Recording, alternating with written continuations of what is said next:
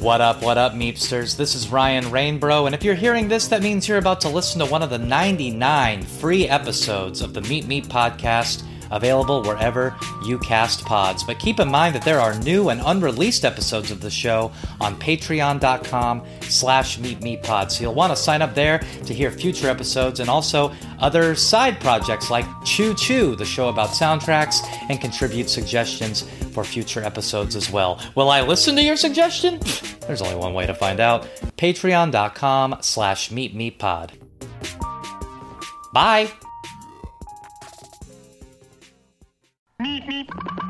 Alice in Wonderland is a celebrated Lewis Carroll novel made only more popular by Disney's animated adaptation in the 1950s. In the story, Alice experiences strange phenomena such as feeling herself grow taller and shorter and enduring psychedelic scenes. A few years after the film was released, a term was coined for certain symptoms dubbed Alice in Wonderland syndrome, in which distortions of vision occurred. One such symptom dominant in the syndrome was chloropsia, a disorder of vision where objects appear with a green tint. In 1996, Long Island band Vision of Disorder would sign to Roadrunner Records via a short lived imprint, Super Soul, and release their debut album. The cover would become an image that resonated throughout their career as they felt themselves grow larger as a band. A green drip. This week on Meet Meep, Season 3 continues with the 25th anniversary of the self titled album. Vision of Disorder.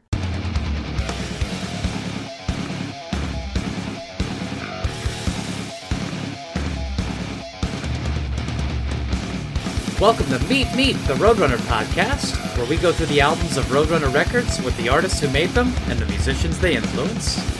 Let's roll!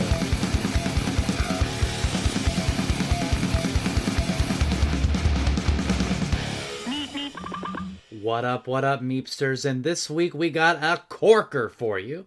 Vision of Disorder's self titled debut album, Vision of Disorder, aka The Green Drip.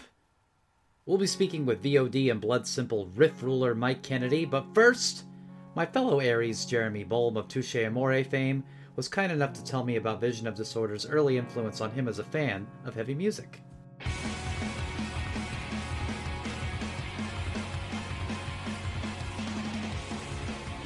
Vision of Disorder's first album comes out in 1996 on Roadrunner. So was this album the first album that you heard, or did you? For me, I personally heard Imprint first before I heard self-titled. Someone had showed it to me because they were like, "Yo, Phil Anselmo is on this song with this guy, and they both busted their eye blood vessels screaming, trying to outdo each other. You got to hear this band." And I was like, "Yeah, I definitely got to hear that band." So then I went backwards and heard self-titled from there. But was this your first exposure to Vision of Disorder? It was, yeah. Um, I was already like a pretty, pretty big metal kid in 90 because this is 96 right? Um when that record came out. So yeah i would say i think i got it in like 97 i would say. Um before we started recording i was telling you about this record store up the street from me called db cooper's which always just had used cds i grew up in burbank which is the media city capital of the world. So like all the interns would basically just like steal you know boxes of cds of like promos and sell them to all the local record stores in the area. So like you know, anytime I'd go in there, there'd probably be a stack of all the newest releases or old releases or whatever from all of these labels, uh, Roadrunner to like Warner Brothers to Sony to whatever. So I would often find all these CDs for like four ninety nine, five ninety nine because old. It was owned by these really old guys who genuinely did not know what they had or cared. They were just like, you know, it was just product in their store, so they didn't know what stuff was worth or whatever. So anything that I saw in there that I found in there that had a Roadrunner Records logo on the back, I would just buy. You know, I'd be like, whatever, it's it's on Roadrunner. I gotta, it's got to be good. you know, and sometimes it wasn't. Sometimes it was. Uh, so I bought that CD, not knowing anything about it other than just what a strange album cover. So I got it and I listened to it and I was like, just instantly down. Like I was so like you know, I, I don't know that I was able to necessarily differentiate between, you know, what made that record so much different than maybe the Fear Factories or the Sepulturas or anything like that, other than just like, oh, the vocals sound different. Oh, like there's kind of like a funky bass line here and there and like things like that. But um, I remember I really, really liked it. And it kind of stayed with me for a long time. And I then I remember when Imprint was coming out, um, I believe it was just like a year later, it was 98, and actually noticing quite a big change in the overall tone of the band, where like it's just I look at Imprint as like such a dark, gruff record. Like it's it's I don't I can't think of any other albums that really sound like that. Like it sounds like almost everything on it is like peaking. You know what I'm saying? Like it's like so hyper distorted and just pissed. It sounds it, it's one of the most angry records that I've ever heard. Whereas I feel like the first record is a lot more clean and you and you can really pick out kind of every little thing that's happening in it.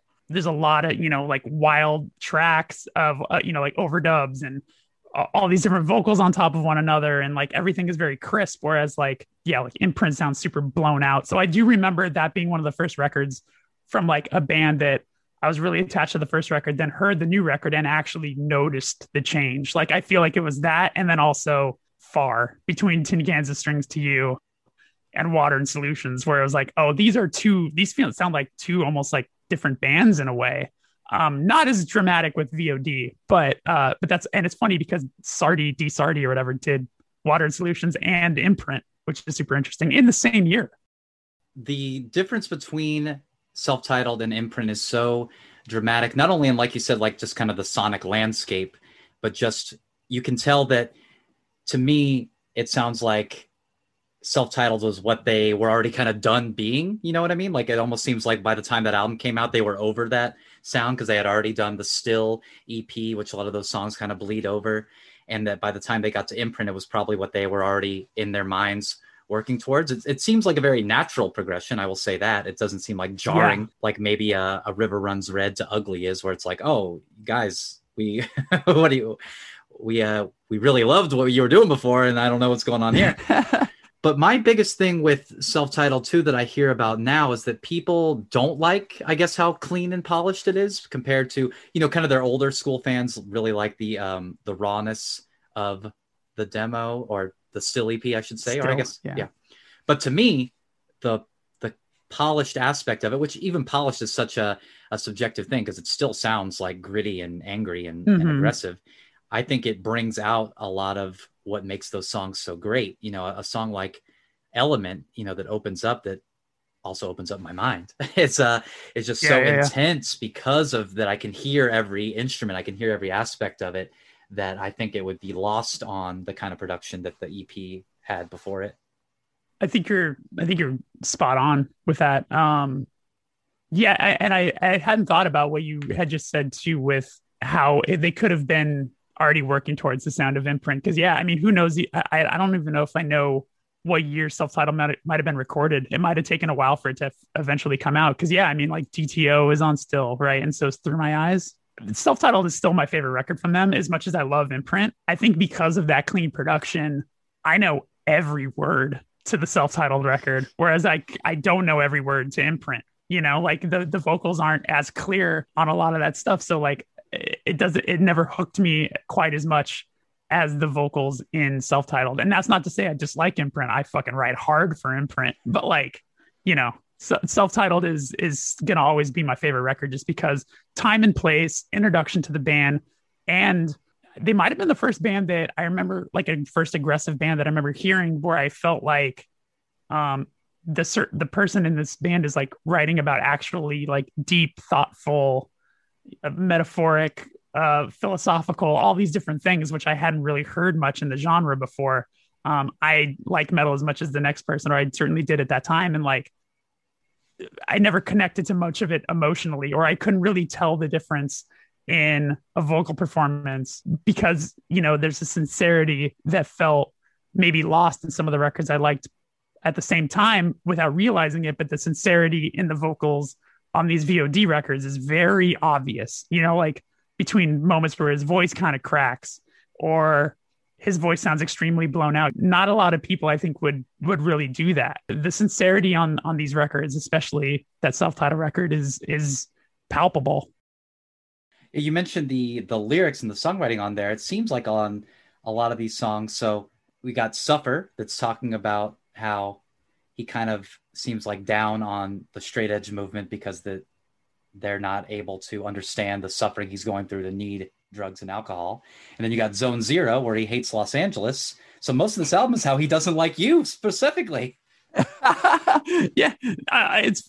I remember. I remember the first time I heard Zone Zero. I was so excited because I don't think there was any songs in my life, especially at that time. I mean, '96. I'm 13 years old.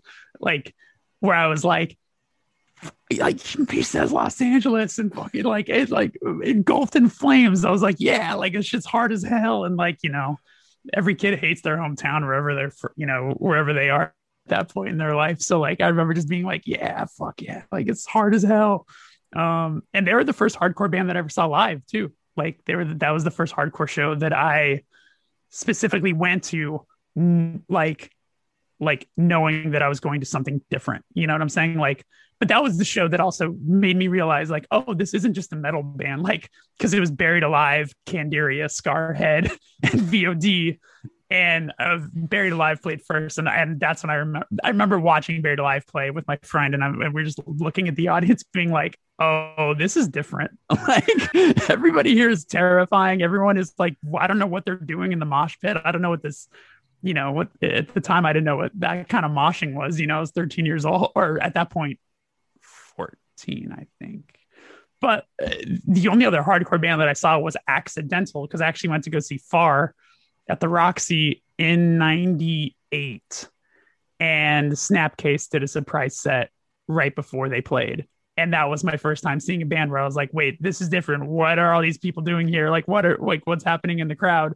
Um, but then yeah, that that for that VOD show was like the one I went to with like intent to see a band that was gonna be different you know, and it kind of it definitely changed my life where I was like, oh, this is this feels a lot more sincere. This feels a lot more. It, it's like I hadn't known what it felt like to be scared at a show before, you know, and like I think that speaks to younger people. You know, I, I don't know that I necessarily want to go to shows, you know, now that I'm in my late 30s where I want to feel scared at. But like as a teenager, that's like kind of a special feeling. I don't know if you can relate to that.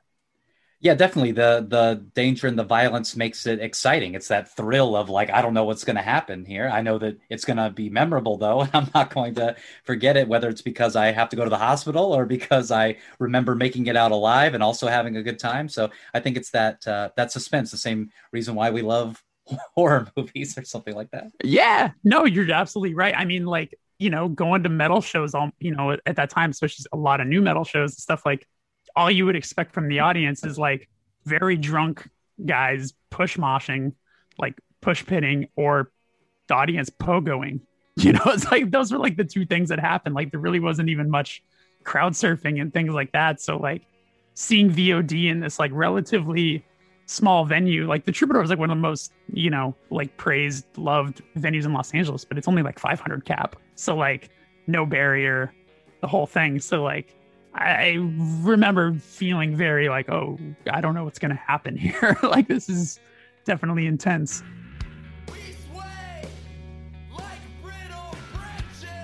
Thanks to Jeremy, and if you want to hear even more about his relationship with VOD, check out his podcast, the first ever podcast, where he interviews their vocalist Tim Williams. Real cool. But I can't keep my cool when I think about how sick this Green Drip album is and there's a moment where I prove it in this conversation with Mike Kennedy. We talk about the contrast between making the first Vision of Disorder album versus the first Blood Simple record, Ozzfest, and Denim.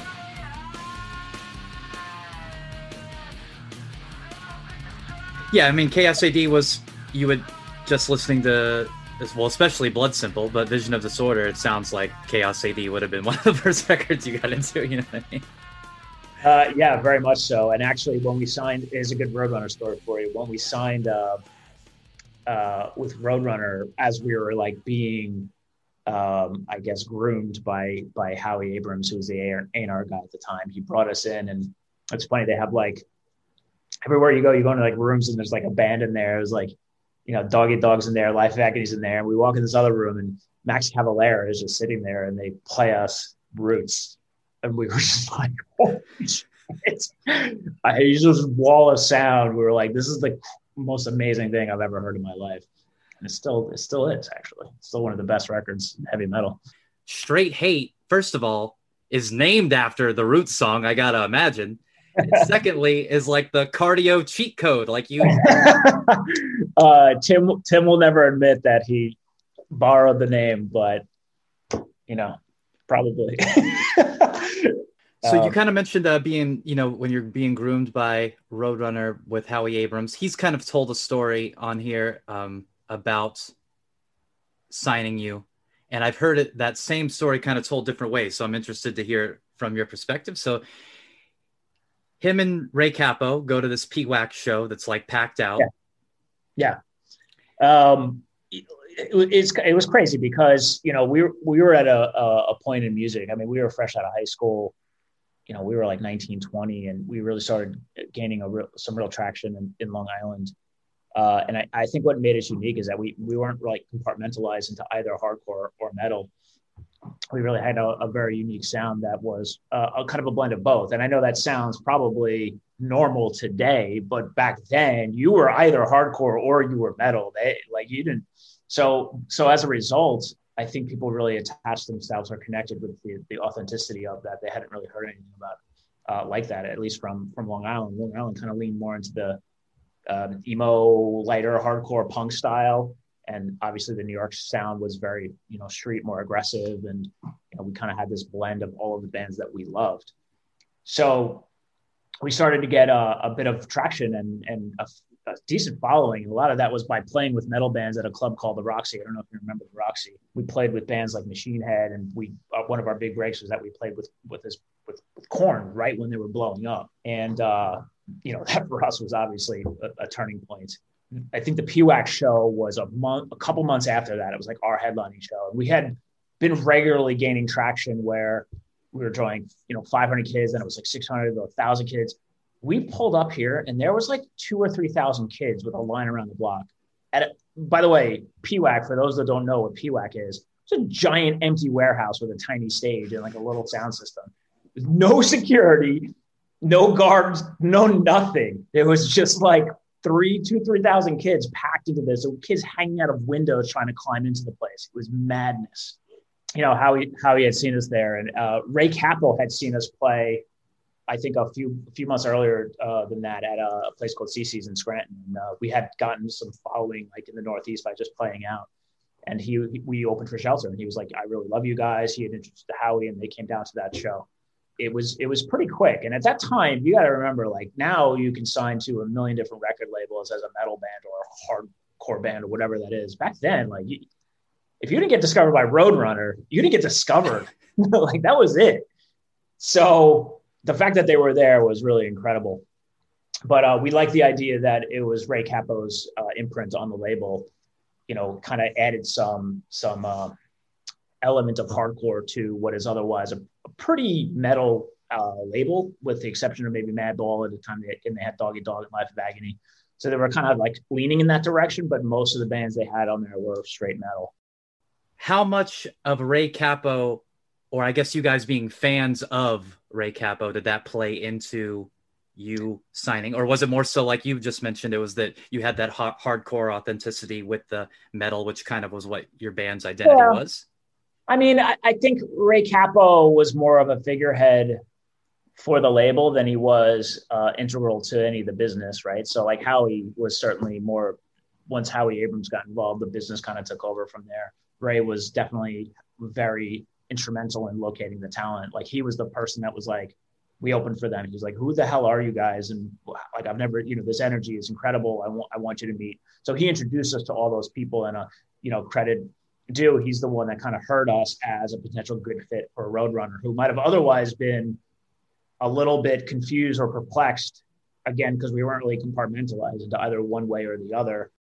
Uh, Ray Cappo definitely was like, this, you need to check these guys out because no other releases happen with Roadrunner and Super Soul. It's just Vision of Disorder.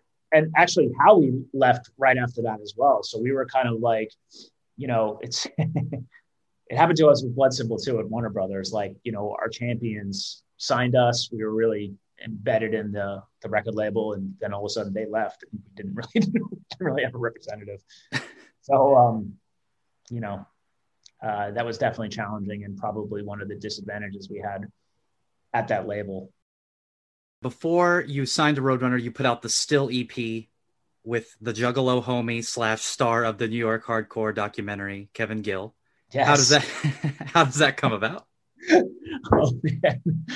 How did Kevin Gill find us? I think he found us off of New York's Hardest. We did a compilation that was just a bunch of hardcore bands, and we had two songs on it. And that got us a lot of attention. And, you know, Kevin Gill was just the, you know, he was just a, a scene guy. He didn't, you know, his, his record label had a few really cool bands on it, but it wasn't by any means, you know, massive distribution. I mean, we were literally all folding seven inch inlays at his house before the release. Like that's what we were doing. it was just crazy. The kids even know what those are anymore. I don't know. Um, so, but but you know, he was a hustler and he he knew good music, and you know, we we liked him. And he was he was you know, for the for what we needed at the time, it was perfect. All we needed was, you know, we were in a great position where demand was pulling product from us. What you know, we just had to make music, and at that time, people would find it. They would find it everywhere. I would be getting uh, letters from. I think I put my home address at the time on like the first demo, and I was getting like bags of letters from people in like Japan and Argentina, and like, like it's crazy. So you know this probably as well as I do that the hardcore, the metal scene, but also like especially the hardcore scene, these the very devout followers, like they will find you, they know what's up. So it wasn't like pop music where you had to be distributed through all these channels to be heard. It's like they will find you if you are good and if you are resonating.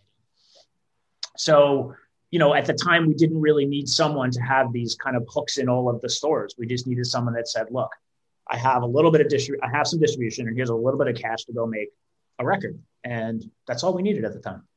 And uh, it worked really well. And we were, you know, it was a, it was a good partnership. And we, uh, you know, I still think that that, from a sound perspective, came out better than some of our records. That was just raw and just angry and aggressive it definitely has a different sound to it that even the songs that you kind of redo for the self-titled album. So on the self-titled record, which is you know, 311 had their self-titled blue album, the Beatles had the white album. You guys have the green drip. The green drip, yes, that is true. You know the the story of how that cover comes about is pretty pretty uh, casual. Like you guys just flip through a book or something and find this picture, and you're like, "Oh, that looks like a disorderly vision. We're gonna do that." the still cover is this kind of like distorted woman emerging from the ocean and then even the re-release has like it's less distorted it's kind of like a clearer focus of it how did that cover get chosen uh total plagiarism we stole it from an art book i don't like you can't do that today look again we were like 19 we are like oh this is cool no one will mind so yeah it was in i don't remember the name of the artist but uh you know, uh, we took it. We we took a lot of inspiration from art books. Like I I, I remember even finding the Green Drip in like a photography or art book. We also took uh, for the Bleeders cover from an art book from a German artist, it's like a sketch artist. Um, I don't know, just there was something kind of just uh, fitting about that cover, and I think that calming that calming effect that that photo had on us for still worked really really well it's funny because still that that album cover came together really really quickly. We were just like, that's something that's perfect. Uh, the green drip surprisingly took us a really long time. it it took us months to come up with that. I mean, it's iconic, you know, and what that means, I guess, is that you know it's easily recognizable. Nobody, if somebody saw that cover without the Vision of Disorder logo on it, they know that it's your yeah. album cover. So, uh, time well spent, I guess. But uh, yeah. the one thing about that too, which I guess plays into the the disorderly vision of it, and going back to Chaos AD, that always weirds me out about that cover is like the font and the the placement of it, is like hard to read the name of the band. Was that deliberate or that just wasn't thought out? True. No, that was just bad art. it's funny the things that like retroactively become like you know iconic or like what people find interest in because you, they're typically just mistakes or just bad so jamie locke is the producer slash engineer on this as well as madball's first two albums for roadrunner i know that i've read prior that and matt henderson has kind of said this too that jamie is like a great engineer but maybe not the most hands-on producer as far as like kind of helping contribute to crafting the songs and maybe that's what you were looking for but what led to that choice being made?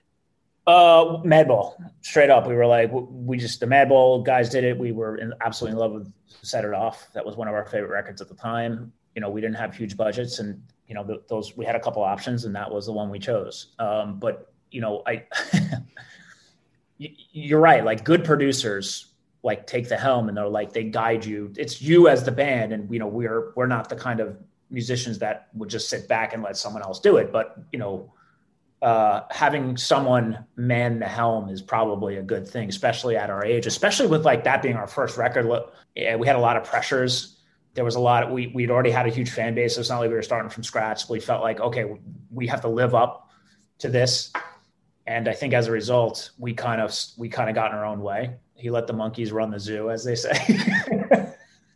and so uh, there's a lot of great things about that record, but I think sonically it, it, didn't it didn't add up to where we wanted it to be. Can you contrast that to working with Garth Richardson?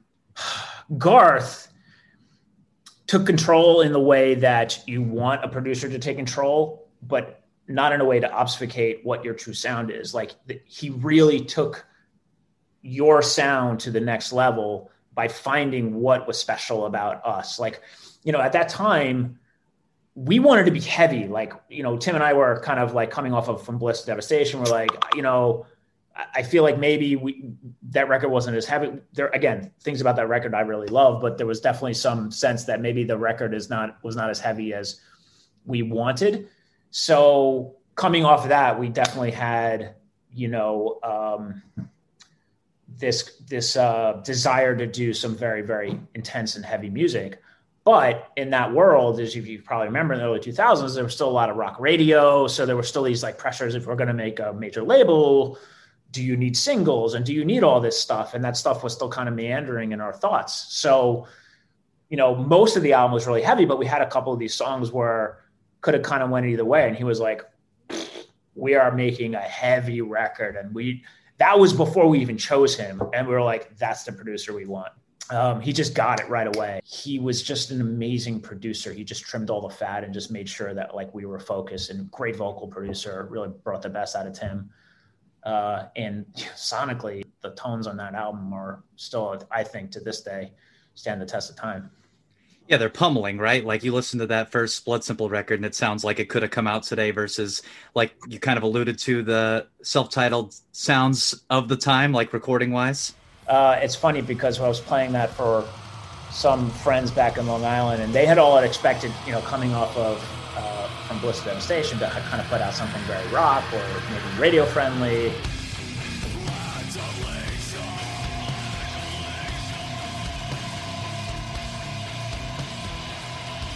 And we played our first single, and it was Straight Hate. they heard the end, they're like, okay, all right, so we're not going for rock radio. That's good. Which we weren't. We really just wanted to make music that we loved. I mean, there's a couple songs that lean into some more melodic stuff, but you know, we we always had that piece of us. Did you ever consider asking Matt Henderson to produce the record? Uh, no, but we would never not consider Matt Henderson. I, he was great, man. That guy was like, he was like a surgeon with the guitar, man. Perfect in his the way he played. So uh, he would have definitely been on the table for sure. I was just thinking about, you know, you're saying that you loved Set It Off, and I know that Jamie At is the time. The... Yeah, it just didn't come up. I don't. I don't know why. In retrospect, that would have been amazing. Yes, I, I, I can't. I don't think it. I don't think that came up actually. Of course, around this time, you're touring with a lot of hardcore bands, Earth Crisis. Uh, you kind of mentioned Dog Eat Dog, Shelter, of course, and then you did that run uh, or not run that show with Korn, and you kind of have those elements of that kind of more modern rock that's happening at that time. I know that you're friends with and in a scene of hardcore bands, but listening to that album in retrospect, I would never be like, oh, this is these guys probably played with a lot of hardcore bands, you know, and it just doesn't have those same elements, probably because it's a little bit more progressive and ahead of its time. And the the singing, I'm sure, is a big part of it too. So you do this tour Ozzfest 97 after the record comes out.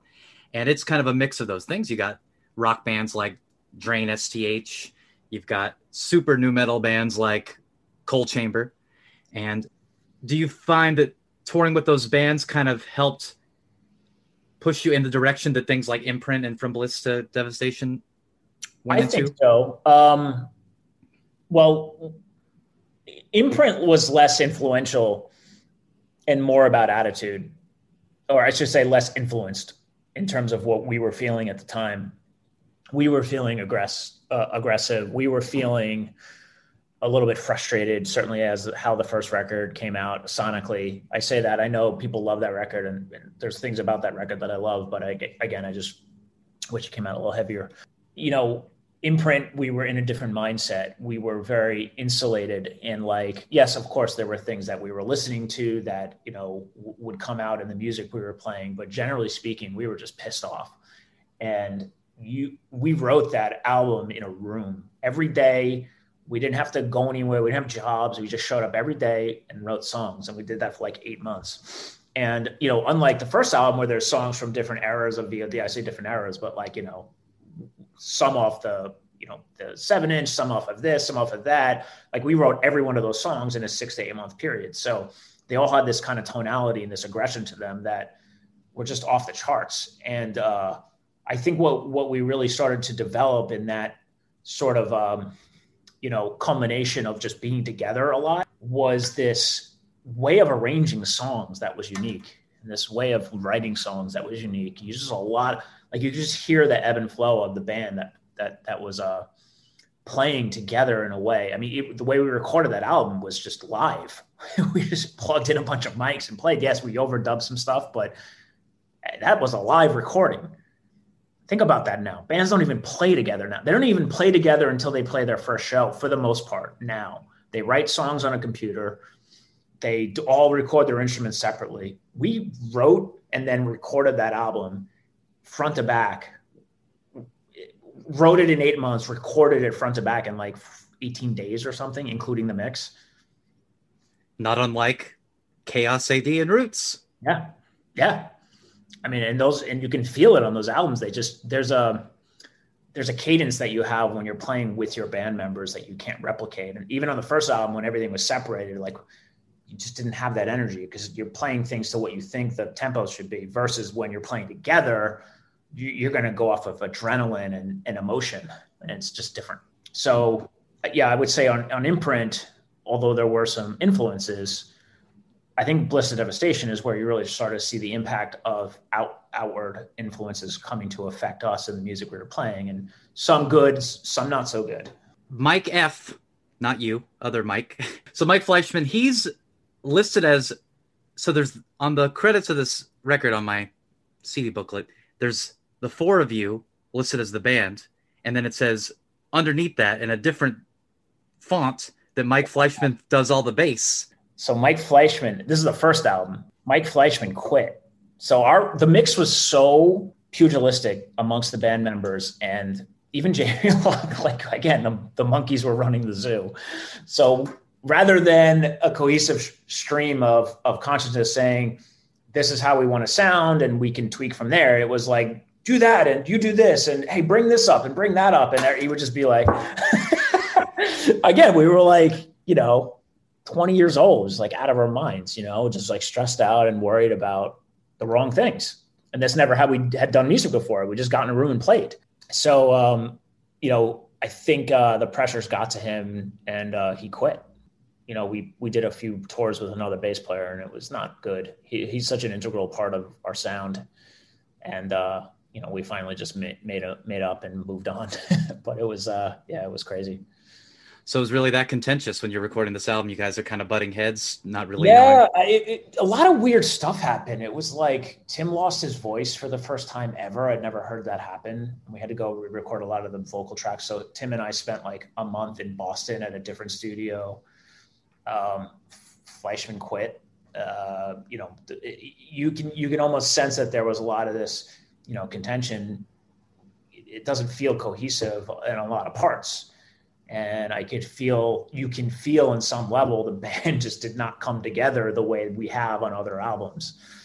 Um, so but you know and again i still think the album is is is a worthy album. I, I think it just if, if it had really hit the way we wanted it to it would have been just over the you know through the roof you have a different perspective of it because you know what you wanted it to sound like and you know you what you were coming to the album with. But me listening to Still and then listening to self-titled, most of my friends think that Still is like the be all end all because it's raw and it sounds more aggressive and I can't disagree with that. But I think there's something about the polish to self-titled that actually makes it hit harder for me that I actually like it more. Also a big reason of that is just the songs that are on here. So I know you mentioned that it's got elements to it that are kind of like a patchwork of previous demos and seven inches and stuff like that. But when you wrote Elements, this life changing song that redefines how my brain understands music at like 25 seconds when the screaming comes in and it actually goes into like the bar chord riff.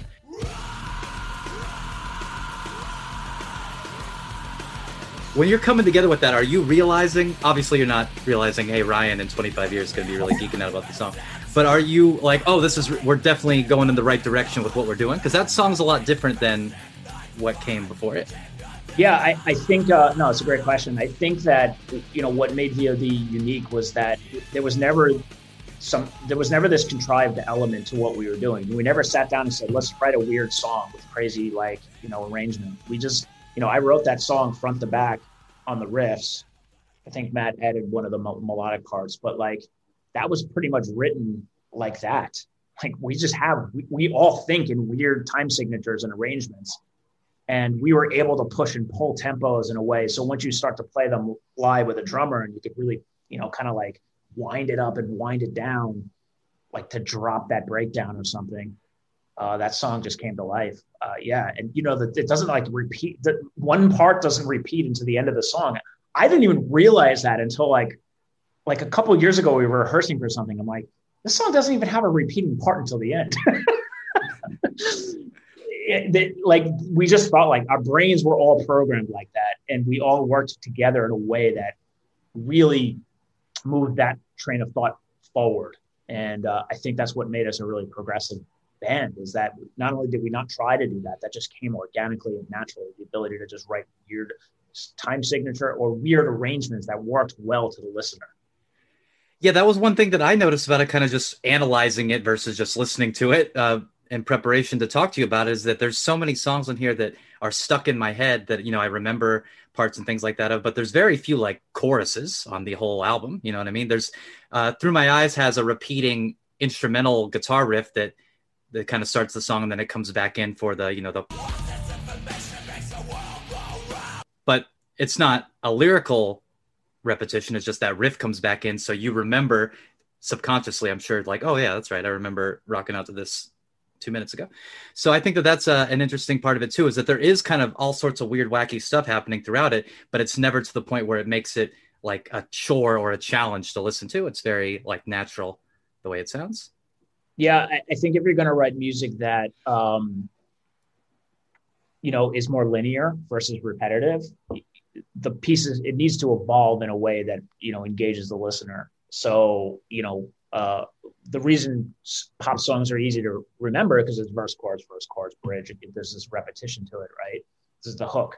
If you're gonna you're gonna move away from that template it has to be building in a way that you know is going to have a moment or you know just has these one or two pieces of a song that are just like so impactful that you still grab onto it even though it's not this repetitive pop hook.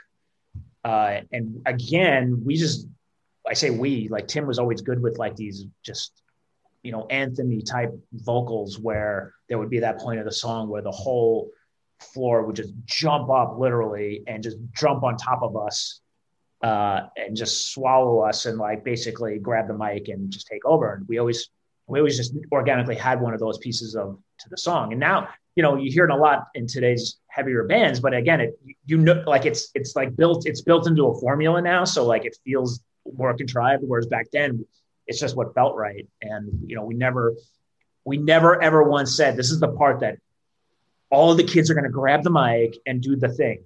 We just said this is what feels good to us, and uh, here's a tape of it. Were there songs that you got to hear Tim's vocal approach for it before you guys went to record it? Because I would think the way that you're saying it kind of all kind of came together that you're in the studio and your first hearing, you know, something like I don't know on well, I guess DTO is an older song, but you know, there's certain parts that are like almost like a mosh call, but they're built into a real lyric, so it doesn't sound like it's you know kind of being minimized to that. We wouldn't hear them dissected, but we'd hear them in the studio. When I say in the studio, I mean we were in a rehearsal studio. We were playing together, so we would like, all right, let's play. Okay, let's go through DTO. Let's go through Beneath the Green. We'd all just play it together. So that was like our rehearsal. It's not like we would just have you know guitars you know, and then once we're in the recording studio, then Tim would come in and lay vocals down. That start that did happen here and there. That happened, you know, later on when we were doing tracks and we, we only had music done, and he would just go in and blast out vocals in the studio. But typically, we'd had the we'd have the song completely written, so we knew what he was doing was pretty sick. We didn't know what the hell he was saying, so that we didn't, in many cases, didn't discover that until you know um, uh, recordings or you know we actually opened the album sleeve and we're like oh that's what he's saying i don't even think he knew what he was saying. Until, no i'm kidding. He was like a very intentional uh, lyricist. He was great. But there were some parts that he would just be making noises and then like they would develop into something. But uh you know yeah like i like and also we would play so many shows that like we would be we perform songs live before they weren't on on the albums. Like you know so up until imprint, we were playing shows and playing songs live. So it's not like we would we would know the reactions to these songs before they were getting put on any sort of recording. DTO specifically sounds like it's kind of designed for people to beat the hell out of each other with the lyrics. Like I mean, it opens up with the get up, and then there's also later like what's up. You know, this is like I, it seems very deliberate. It wasn't. Uh, it's hard to say that now because, but in like, it's really important to note that this was in like what three or four. That it didn't exist. There was no reference to say like there's going to be this crazy hardcore show with people on top jumping on top of you. Like it just didn't exist. But yes, there were hardcore shows. Yes, they were fun. But we started playing at like small like diving uh, clubs like called the Right Track Inn in Long Island and like you know Hammerheads in Long Island and like Bond Street and lower uh, the Lower East Side of Manhattan, and you know it just it didn't really have that element. We didn't didn't exist. I mean, it did obviously for bands like Agnostic Front, maybe, but uh, in our world, we didn't really see it. We just again, we're really writing music that spoke to us. What happened with us, where this these scenes kind of all came together, it was not just us alone, but there was this elevation of that scene that happened throughout those 90s that was really amazing. Nothing was intentional in terms of what the effect live would be. It was just about writing cool songs. Yeah, that's the biggest aspect I think of Vision of Disorder in general when I'm talking to people about it is by the time I found out about VOD, imprint is already out. In fact, From Bliss to Devastation might have been about to come out. And the first time I saw you was with Skrape. All right. So by this by this point, all these things have already homogenized in a good way. You know, I'm to me, when I'm seeing VOD or Skrape, it's the same. You know, these these newer bands with a U, they're all kind of the same thing in a in a way that I'm not separating them. Not like, oh, this is a hardcore band or this is whatever. So when I go back and listen to this, you know, it has all these elements that became bigger things and more um, commonplace. Like a lot of the rhythms on here, I think, are very, you know, inspirational to other nu metal bands. I mean, there's there's even exact like passages on here that sound like specific songs by bands that I like. Like there's a part in um there's a part in Zone Zero that sounds exactly like the verses of a Taproot song.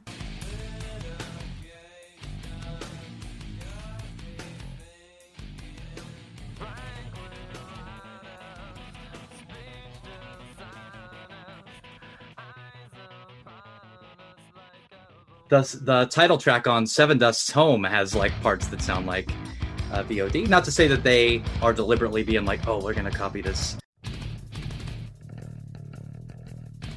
VOD part, but I, I love the influence stuff. I, I I always felt like VOD was a band that influenced a lot of bands, right? Like we don't always reach, we didn't reach the final consumer as as as as deeply as maybe some of the bands after us did that you know were more commercially successful, but we definitely influenced a lot of bands. We were a bands band. Funny enough, you mentioned Skrape. You know, I don't know if you know the trivia. That's where we met Will Hunt, who ultimately became the Blood Simple drummer. Oh, I did not know that. That tour that you just mentioned, was where we met Will Hunt. Currently of Evanescence fame. So we we met, we you know we we hit it off, and then he found out we were doing a uh, like a new project at the time. It was a side project, and he was like, "I want to be in the band." He had with Evanescence, so we had kind of like missed each other. But by the second record, he was in the band. Oh wow, that is actually really cool. Yep, he's still a bro. Because uh, you know, two songs in particular that stick out on here are Liberation, which has my favorite guitar parts out of any song on the album, which I feel like that song doesn't get as much love as it should. Probably because it's on the same album as Element, so it, it's not even fair. But it has like that kind of like 80s like Pantera riff halfway through it, you know what I'm talking about? And then it ends with that really, you know, nu metal single note riff. Yeah, too. that that that had a good lot of good um melody on like there was some good melodic parts on that song. Wow, I haven't heard of that song in a while.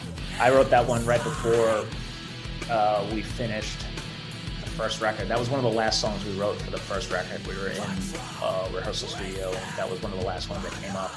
So we had never played that live. That was a, there was like most of the songs on that album had been tried and true, played them live, but there's probably maybe four or five songs that we had just just written before the album came out, and that one was one of them. Uh, Viola or Viola, spelled in the liner notes as Vio, capital L A. Is this based on a person or a place? Person. Henry Lee Lucas's mother. Look it up. Okay. I'll go do some reading. He's a serial killer. there's a lot of stuff that we'll ask Tim. This is my Tim impression. But yeah, you know, uh, it's just a thing that I had. Don't worry about it. So we're like, all right, Tim. Tim's on The Sopranos he is. He's, he is like a, you know, he's got a raspy voice.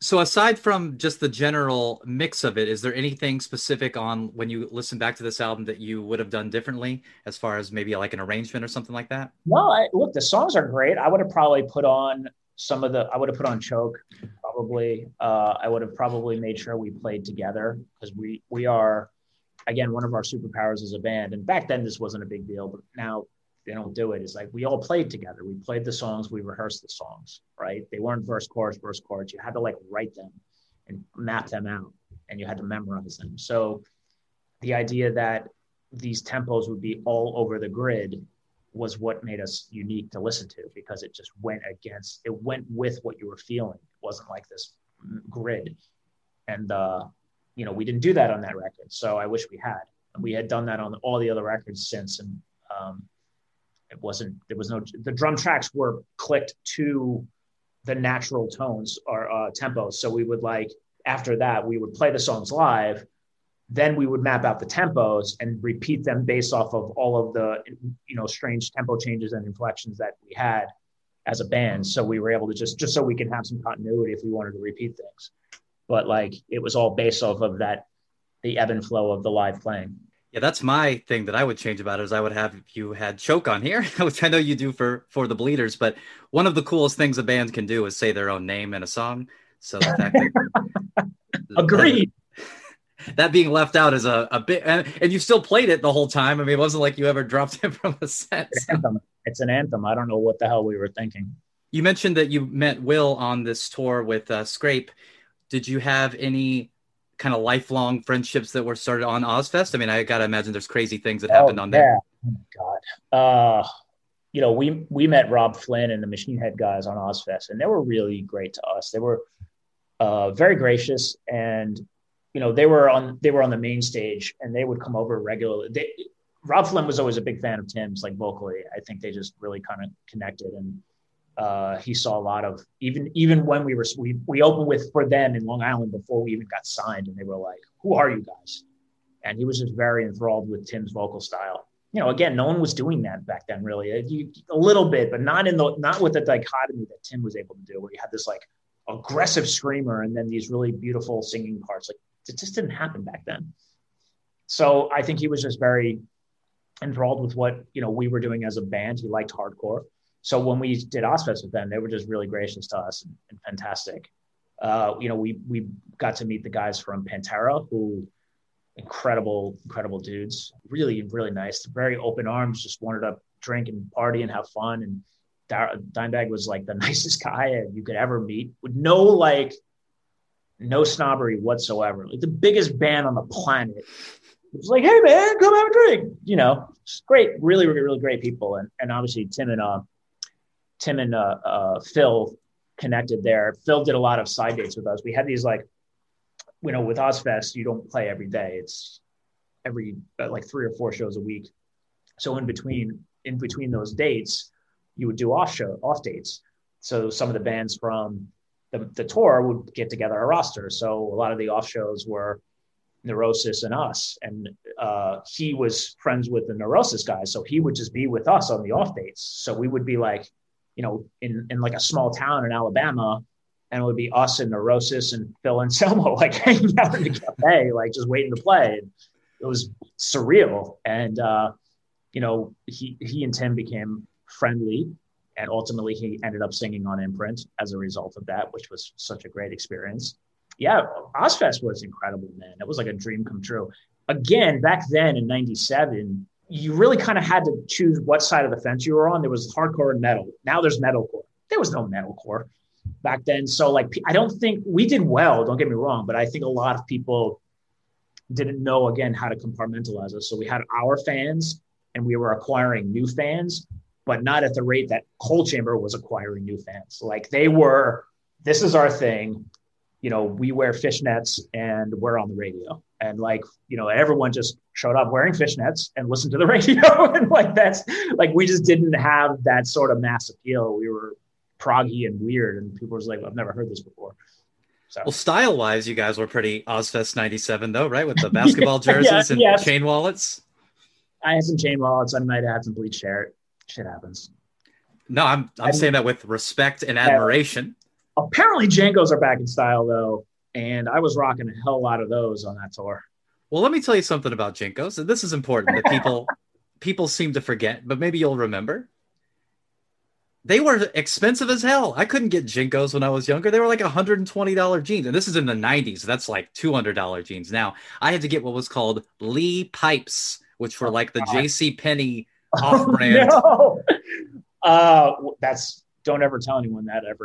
I'm, I'm telling the world right now, letting them know. oh man. Only thing worse than JNCOs are rip-off JNCOs. Oh man. I had one pair of JNCOs and it was because my neighbor was gonna throw them away because he was rich.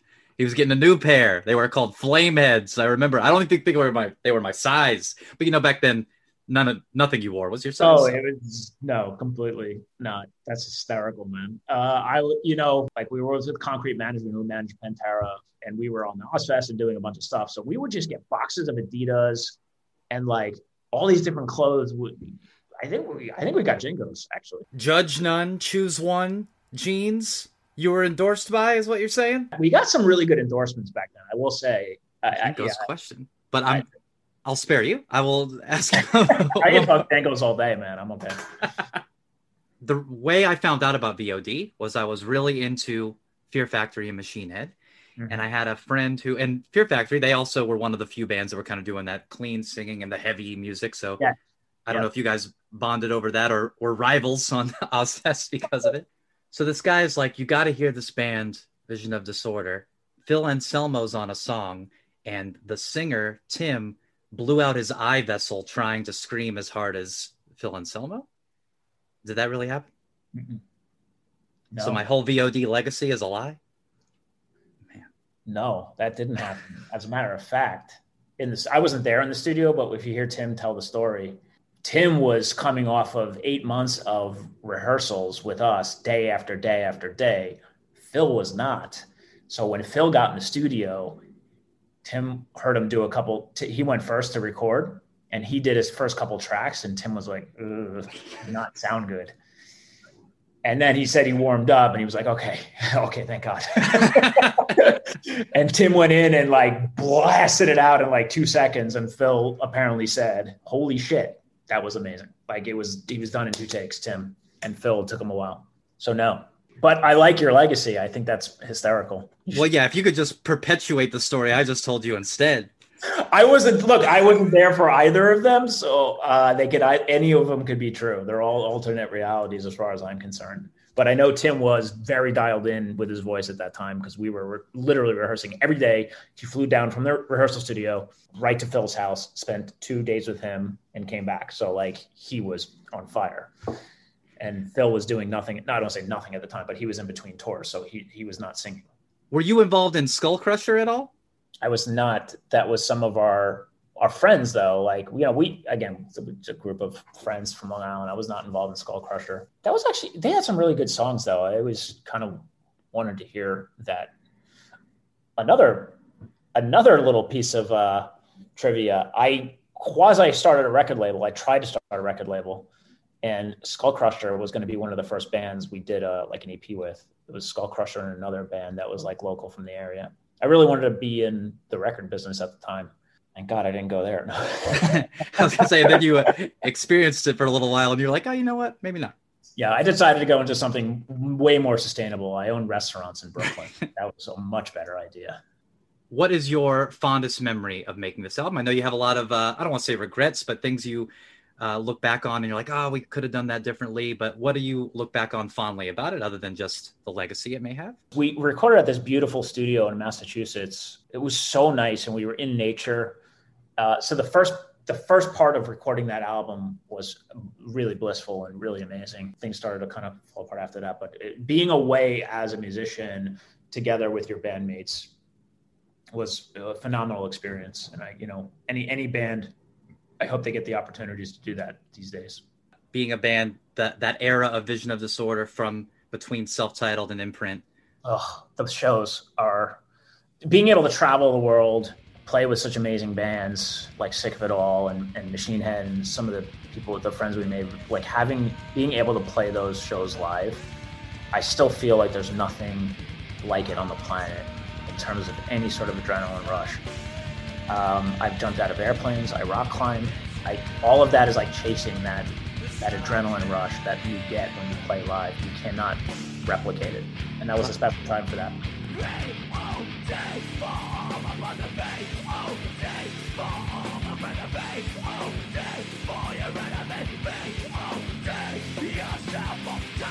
Thanks to Mike Kennedy for the knowledge and the riffs, but maybe most of all, that everyone my whole life who tried to tell me VOD didn't have new credentials can shut their mouths and widen their pant legs because they were sponsored by JNCO. And if you want to help the show go from Lee Pipes to the real deal, please go on Apple Podcasts, leave a five star review, share this on your social media. You won't get shadow banned. In fact, you'll get promoted.